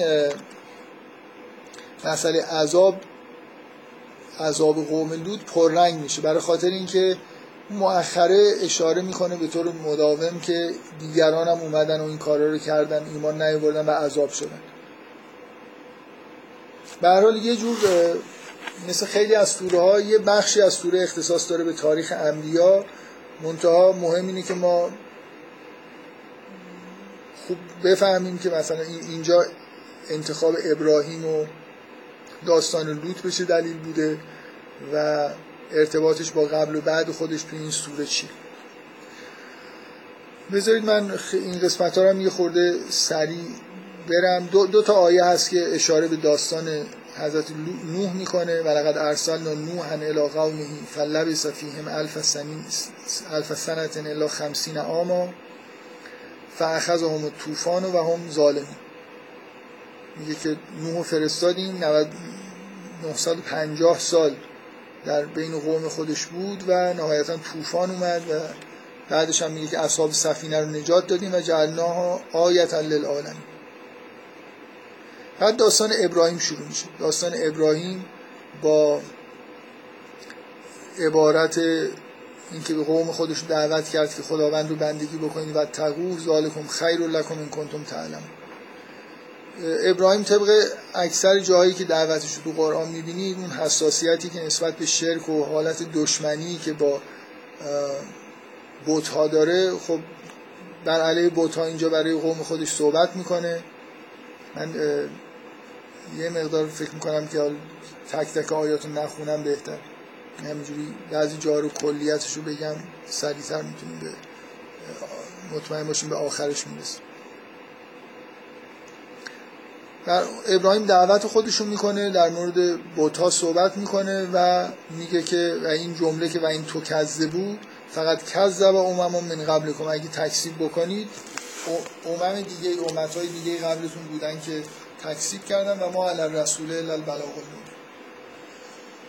تا اینجا که به وضوح سخن ابراهیمه. بعد از آیه 19 یه جوری چیز دیگه. اینکه اینو سخنان ابراهیم فرض نمی‌کنیم مثل یه آیاتی که خداوند آیات الهی رو داره میگه یه شکل این فرمی داره که توی صحبت های دعوت حضرت ابراهیم در واقع انگار این گنجونده شده که حالا می‌تونه عین صحبت های حضرت ابراهیم باشه یا نباشه.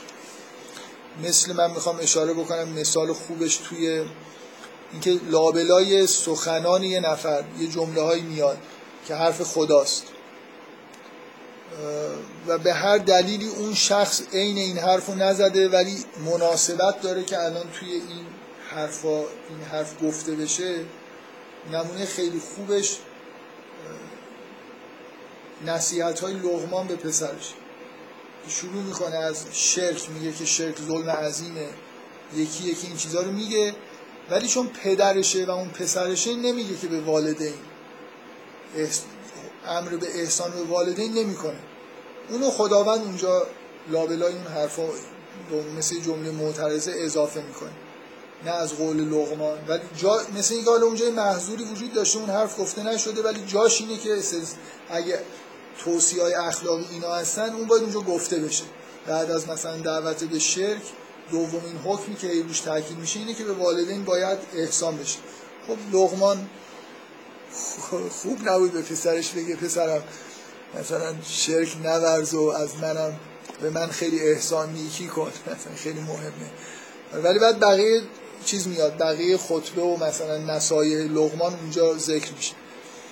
توی دعوت های انبیا هم خیلی وقتا اینجوریه که یه عبارت های معترضی وسطش که به نظر میاد که جمله رو اون پیغمبر نگفته و خداوند اینجا داره توی قرآن اینو اضافه می‌کنه. این یه چیزی که مناسبت داره که گفته بشه ولی به هر دلیلی اونجا تو اون زمان مناسبت نداشته که پیامبر بگه. حالا اینجا یه سری آیات ما داریم که حالا شما هر جوری اینو بخونید آیات مربوط به توحید و میگه اولا یرو کیفه یبدع الله الخلق ثم یعیده. آیا نمی‌بینید که نمی‌بینند که خداوند چطور خلق خلقت رو آغاز کرده و به سمت خودش برمیگردونه. ان ذالک علی الله یسیر. قل سیرو فی الارض فانظروا کیف بدا الخلق. یا یعذب من یشا و یرحم من یشا اینا آیات این فرمی دیگه و ما انتم به معجزین فی الارض و الذین کفروا به آیات الله و لقائه اولئک یئسوا من رحمتی اولئک لهم عذاب علیم که کاملا از یه جایی خطاب به پیغمبر میشه و سخن دیگه سخن خداست ولی شما چیزی که درک می‌کنید اینه که بالاخره ابراهیم عین این جمله رو اگه به این فرم نگفته این حرفا رو به قوم خودش زده. یه همچین حرفایی به قوم خودش گفته. یعنی اینکه بعدش میگه فما کان جواب قوم الا ان قالوا اقتلوا و حرقوا. یه جوری انگار که اینا شباهت شبیه اینا رو ابراهیم گفت و قومش دارن حالا جواب میدن. می‌تونید هم بگید که این جواب همون عبارتیه که از خود ابراهیم نقل شد. مهم نیست. فما کان جواب قومه الا ان قالوا اقتلوه او حرقوه فانجاه الله من النار. جواب قومش این بود که اینو بکشیدش یا آتشش بزنید. جوابش با مزه است. جوابش اینه دیگه. خداوند ابراهیم از آتش نجات داد. این فی ذالک لآیات لقوم یؤمن این برای کسانی که ایمان دارن نشانه ای در این هست. و قال انما تخستم من دون الله اوسانم مودت ببخشید. من یه جایی رو پریدم گفتم برای خلاصی کردن خوبه که بهش اشاره بکنم. توی عبارتی که از ابراهیم نقل میشه میگه ان الذين تعبدون من دون الله لا یملکون لكم رزقا فابتغوا عند الله الرزق و عبدوه و اشکر له الیه ترجم چون بعدا هم حرف رزق توی آیات بعد هست من فکر کردم اینجا تذکر بدم که حضرت ابراهیم چیزی که میگه که بر علیه بت ها میگه اینه که اینا رزق به شما نمیدن. من کاری که تو این جلسه می‌خوام بکنم همینه که اگه یه نکاتی مثلا این شکلی خیلی ساده رو سعی کنم بگم. مثلا این رزق رو ببینید. یا حالا یه چیزای دیگه ای که بعدا میاد. ارتباط اگه وجود داره چیزای خیلی ساده رو بهش اشاره بکنم. و قال اینما اتخذتم من دون الله اوسانا مودت بینکم. خیلی این حرف از ابراهیم جالبه. میگه که در مورد بت پرستی اینا میگه که شما یه بت رو غیر از خدا قرار دادید. مودت بینکم برای دوستی بین خودتون. فهمیدن این که بت پرستی چه ربطی با مودت بینکم داره خیلی مهمه. چون هنوزم شرک کارکرد ایجاد مودت داره. کلا شناختن شرک خیلی مهمه دیگه. من اینو بارها روش تاکید کردم که شرک شناسی هم کنار خداشناسی فکر می‌کنم که از رشته های مهم دینی باید باشه. که اصلا این از روانشناسی عواملش چیه؟ از جامعه شناسی اینجا به یه نکته اجتماعی در مورد شرک ابراهیم داره اشاره می‌کنه. دریافتش اینه که انما تخستم من دون الله اوسانا مودت بینکم. فی الحیات دنیا ثم یوم القیامت یک فرو بعضکم به بعض و یلعنو بعضکم بعضا و معواکم النار و ما لکم من ناصر. میگه که بعدا در قیامت همدیگر رو لعن می‌کنید و به معواکم النار به آتش می‌رسید. فآمن له لوط. لوط به ابراهیم ایمان آورد و قال انی مهاجران الی ربی انه هو العزیز الحکیمی از اون آیات بی نهایت تأثیر گذاره به نظر من به دلیل سادگی و فشردگیش. میگه که لوط ایمان آورد و گفت که انی مهاجران الی ربی. من به سمت پروردگارم میرم. انه هو العزیز الحکیم این قبلا من به از ادبی به این اشاره کردم که داستان ابراهیم با این جمله قطع میشه بعد تموم میشه بعد دوباره برمیگردیم به لوط. من یه بار در مورد زیبایی شناسی و اینا که داشتم حرف می‌زدم فکر می‌کنم به این اشاره کردم که خیلی جالبه. و این توی سوره مؤمنون هم یه جایش دیدید که وقتی یه فصلی داره تموم میشه قبلش مقدمه برای فصل بعدش در واقع فراهم میشه که دوتا به هم دیگه یه جوری انگار گره می‌خورن. در جان؟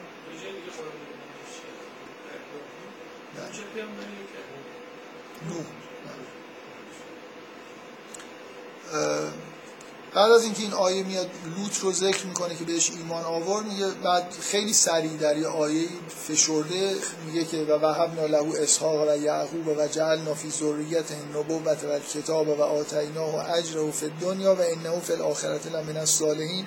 داستان حضرت ابراهیم با این جمع عبارت فشرده ای که دیگه خیلی تند گفته میشه که چی شد؟ تموم میشه میگه و لوتن و لوت از قال لقومهی مثل اینکه از اون آیه چیز دیگه حرف لوط شده فقط داره داستان ابراهیم دیگه قرار نیست ادامه پیدا بکنه که خودش زندگیش چی شد. دیگه بقیه داستان لوط ابراهیم هم که دوباره ظاهر میشه توی صحنه از داستان لوطه که ظاهر میشه که عذاب می‌خوام بکنن قوم لوط و بعد داستان لوط میاد و اینکه اینا چه گناهی می‌کردن و لوط اعتراض می‌کنه و موعظه می‌کنه که این کارهای زشت رو نکنید. میگه اینکم لتعتون الرجال و تختمون از سبیل و تعتون فی نادی کمال کرد این اشاره به کارهای زشتی که در قوم لوط صورت می‌گرفته می‌کنه و اونا هم تکذیبش می‌کنن. تکذیبشون میگه فما کان جواب قومهی. الا ان قالوا اتنا به عذاب الله ان کنت من الصادقین. رسما جوابشون این بود که اگه می‌تونی عذاب خدا رو مثلا بیار. اگه راست میگی. از لوط نقل میشه قال رب سرنی علی القوم المفسدین و از این دعای لوط که یه جوری تقاضای نصرت و یاری در مقابل مفسدین کرد نتیجهش نزول عذاب و یه بخش مهمی از این مجموعه آیاتی که در مورد ابراهیم و لوطه اختصاص داره به اینکه ملائکه اومدن اول پیش ابراهیم و بعد رفتن پیش لوط برای اینکه مقدمات عذاب رو فراهم بکنن. ذکر می‌کنه که فرستاده های ما اومدن پیش ابراهیم بالبش را و گفتن که انا مهلک و اهل حاضر القریه ان اهلها کان ظالمین. قال این فیها لوتا خیلی جمله زیبایی از حضرت ابراهیم یه لحظه اونا گفتن که ما اومدیم که این قوم رو عذاب بکنیم. از ابراهیم گفت که لوط بینشونه. گفتن که قالو نحنو اعلم و من فیها. خیلی این آیه, آیه جالبه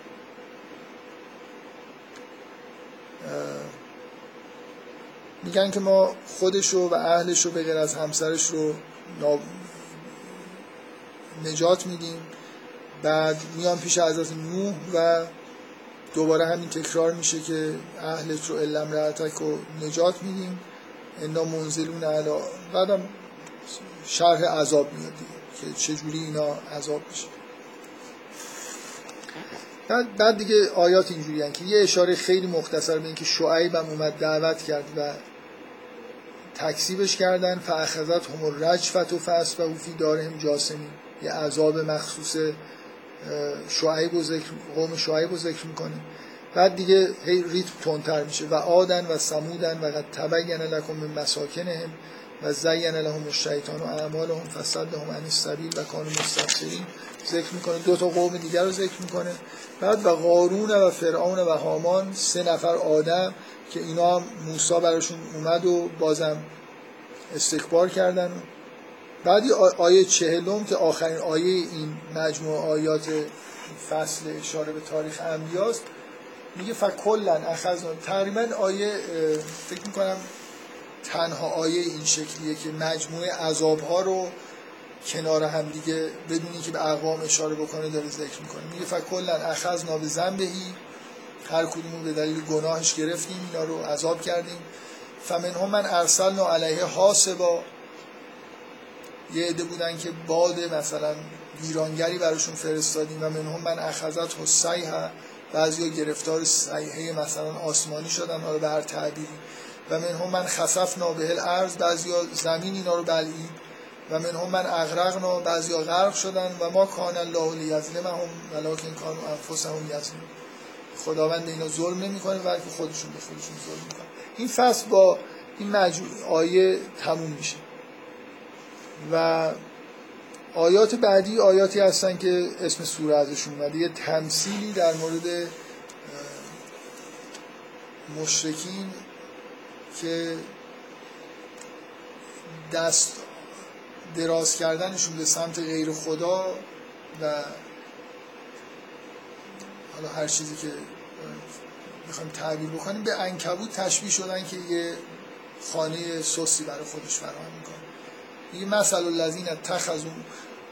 فکر می‌کنم معلوم این درک مثلا این آیه و اینا مهمه دیگه. حالا به دلیل همین اسم انکبوت هم که شده دو بار تکرار میشه. یه در وسط سوره هم قرار گرفته.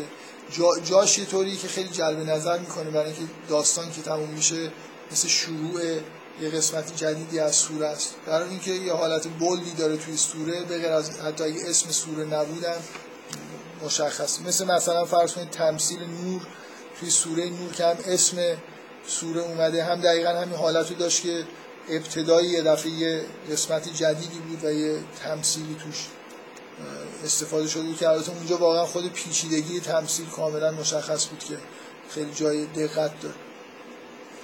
میگه مثل الذین اتخذوا من دون الله اولیاء کمثل العنکبوت اتخذت بیتا کسایی که از غیر خدا اولیایی برای خودشون قرار میدن مثل انکبوتیه که یه خانه برای خودش اختیار می‌کنه.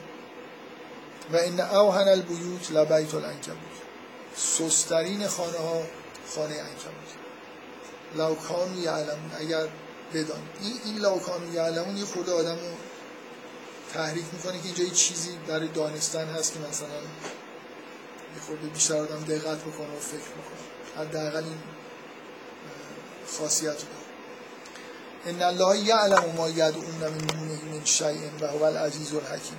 خداوند می‌دونه که این چیزایی رو که از غیر خودش صدا می‌کنن می‌خوانن و هو العزیز الحکیم. خدا علم داره به این شرک هایی که اینا میورزن, میورزن هم علم داره.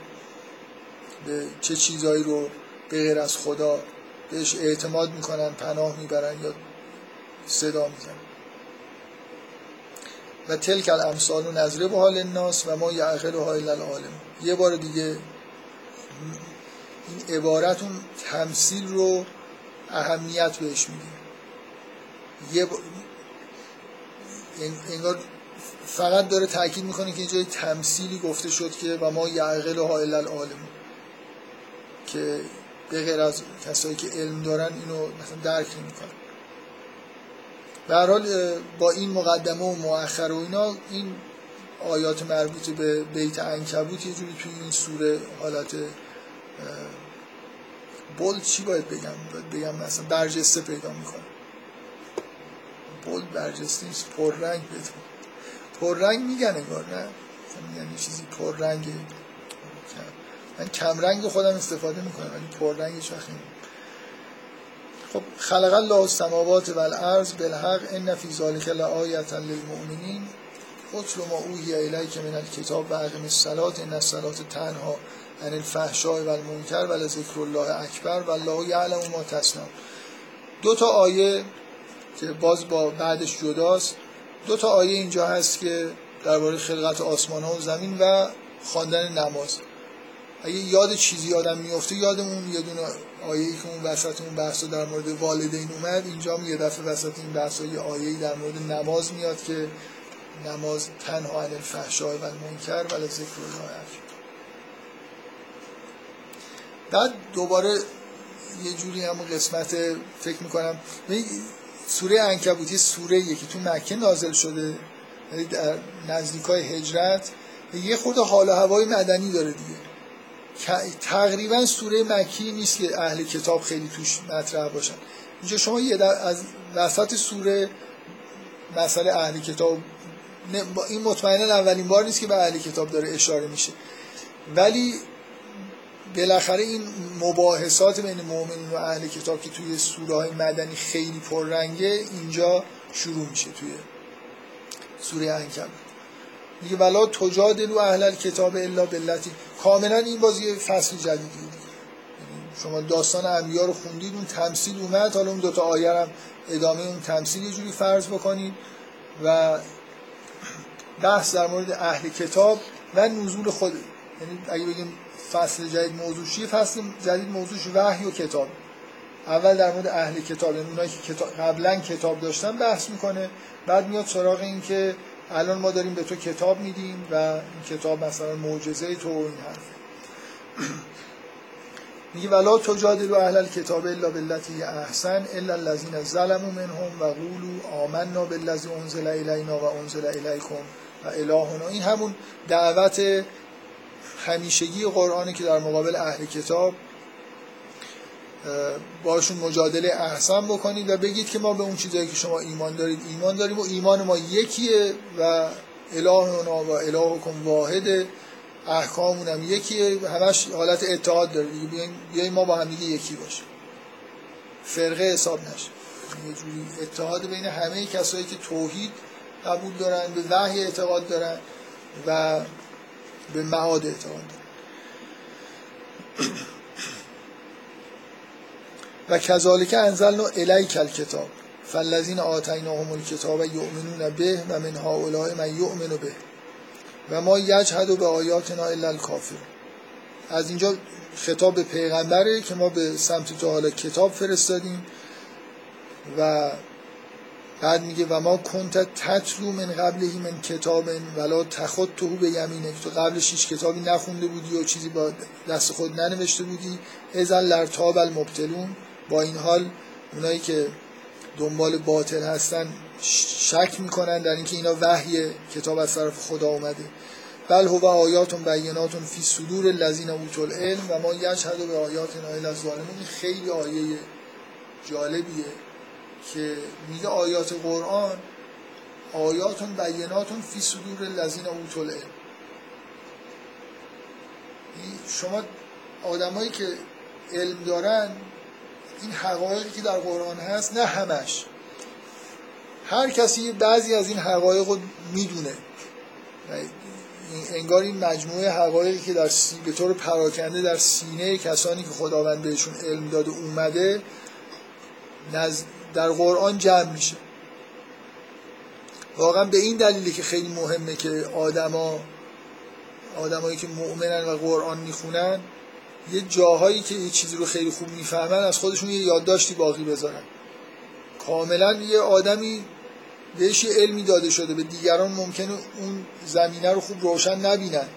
و وقتی قرآن رو می‌خونه یه جای منتها یه حالتی از گاهی آدم یه چیزی رو که خیلی خوب می‌دونه فکر می‌کنه همه می‌دونن.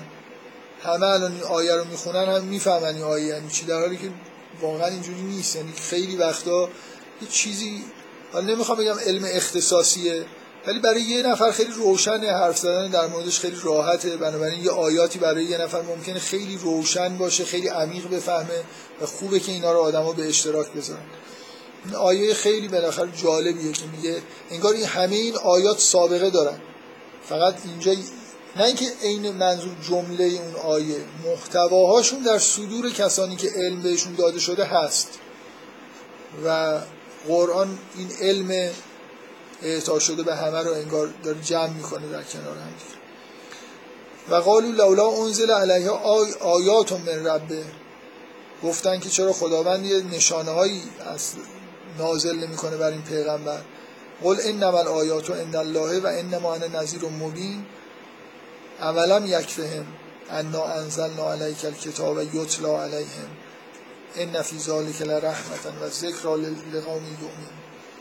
میگه که ازت معجزه می‌خوان. آیا کافی نیست همین آیاتی که اول میگه قول انما الآیات عند الله بگو که این معجزه و نشانه ها اینا نزد خداست و انما انا نظیر و مبین. بگو که من فقط شما رو انذار می‌کنم. ولی بعد میگه اولا یک فهم این شاید سریح ترین آیه باشه در این مورد که قرآن معجزه پیغمبره. و قرار نیست انگار آیات دیگه شما هیچ وقت در قرآن نمی‌بینید که دعوتی که اونا می‌کنن درخواستی که دارن که نشانه هایی مثل نشانه های پیامبران قبل نازل بشه یه همچین دعوتی پاسخ داده نمیشه. در اینجا سراحتا گفته میشه که همین کتاب کافیه. اولا یک فهم انا انزلنا علیک الکتاب یتلا علیهم ان فی ذلک لرحمتا و ذکر لقوم یومین در این کتاب رحمت و ذکر برای مؤمنین است.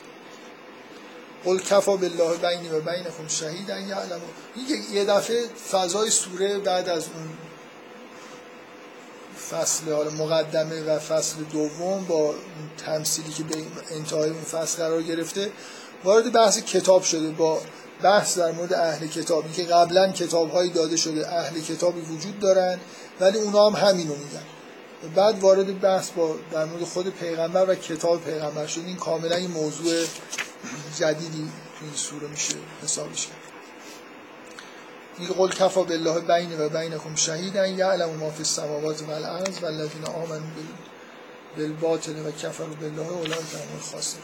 این هم یه مجموع آیاتی که تموم میشه. اینجاش. یه شباهت های اینجا به همون آیات معاصر توی سوره مؤمنون داره که برای خاطر اینکه یه خورده که جلو برید این آیات میاد که میگه ولا این سألتهم من خلق السماوات والارض و سخر الشمس والقمر لا یقولون الله فانا یؤفکون دو سه تا از این آیات هست که با مشرکین زمان پیغمبر بحث میشه. کلا دیگه بعد از این بحثی که در مورد کتاب شد بحث معاصره دیگه. یعنی مجددا نظر ساختار دوباره این سوره یه تاریخ انبیا داره و میاد دنبال در زمان معاصر خطاب به پیغمبر میشه و در مورد ادعاهای کسایی که اطراف پیغمبر هستن بحث میشه. و آیات توحیدی میاد از این نظر شباهت داره به همون چیزی که تو سوره مؤمنین دیدید. همون جایی که بحث از کتاب میشه ادعاهای اونا گفته میشه پاسخ داده میشه بعد درخواست اونا که عذاب می‌خوان که مشابه چندین جای قرآن اومده که درخواست و اقوام پیامبران قبلم این درخواست این شکلی رو کردن. همینجا تو این سوره قوم لوط بهش میگن که اگه می‌تونی عذاب بیار اگه راست میگی. اینجا گفته میشه که به ازت عذاب می‌خوام بگو که عجل مسمایی وجود داره و یه بار دیگه تکرار میشه و یه جواب جالبی که فوقلاده این آیه آیه کلیدی و مهمیه. میگه یستعجلون که بالعذاب و ان جهنم لمحیطتون بالکافرین. غالبا اینو اینجوری تعبیر می‌کنن که یعنی این که همین الان در همین دنیا همین همینایی که عذاب می‌خوان نه الان در محیطتون در داخل جهنم هستن. کلا کفر باطنش در واقع عذاب هست. یوم یخشاهم العذاب من فوق و من تحت ارجلهم و یقول ذوقوا ما کنتم تعملون. یه روزی بالاخره این عذاب میاد. باز تو اون سوره تفکیک می‌شد که ممکنه تو این دنیا با عذاب بمیرن یا اینکه بالاخره مرگ سراغشون بیاد و وارد عذاب بشه. خب این اگه تاریخ رو قبول بکنیم آیه 56 مقدمه هجرت. یعنی فضای محاصره که توی مکه وجود داره بالاخره این فکر این که اینجا نباشن یعنی خانه و کاشانه خودشون رو ترک بکنن به وجود میاد. این آیه در واقع یه جوری حرف از این می‌زنه میگه یا عبادی الذین آمن ان ارضی واسعتون فایای فرمون که اگه یه جایی هستید نمی‌تونید عبادت بکنید زمین خدا وسعت داره. برید از اونجا. یه همچین دعوتی تو این آیه هست. کل نفس ذائقه الموت ثم الینا ترجعون. یا معروف در این آیه این سوره اینه که کل نفس ذائقه الموت. چون بالای آیه های ترهیم زیاد دیدیم از این نظر خیلی شهرت داره. ثم الینا ترجعون. به سمت ما برمیگردید. و الذین آمنوا و عملوا الصالحات لنهم دعوت تکرار میشه که صالحین به, جهن... به جنت میرن و یه, یه بار دیگه یه بار دیگه این مسئله رزق اینجا میاد. سه بار فکر می‌کنم تو این سوره اشاره به رزق شده. یه دفعه ابراهیم گفت یه دفعه اینجا میاد یه دفعه دیگه هم یا قبلش یا بعدش.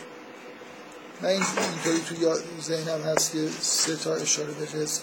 یه سوره داره حالا آیه آیه 62 الله یبسط توی اون آیات توحیدی که میگه ازشون بپرس دومین نکته اینه که الله یبسط رزق لمن یشاء من عباده و یقدر.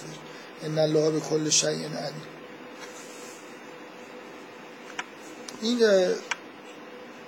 بحث با معاصرین پیامبر باز توسط یه چند تا آیه قطع شده. که خطاب به مؤمنینه و در مورد رفتنشون به بهش دوباره میگه و مجددا برمیگردیم به اینکه اگر از معاصرین بپرسی که چه کسی آسمان ها رو خلق کرده میگن خدا.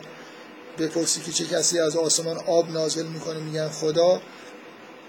این به نظر میاد که باید ادامه اون بخشی از سجلونه که بل عذاب باشه ولی بینش چند تا آیه اومده که فاصله انداخت.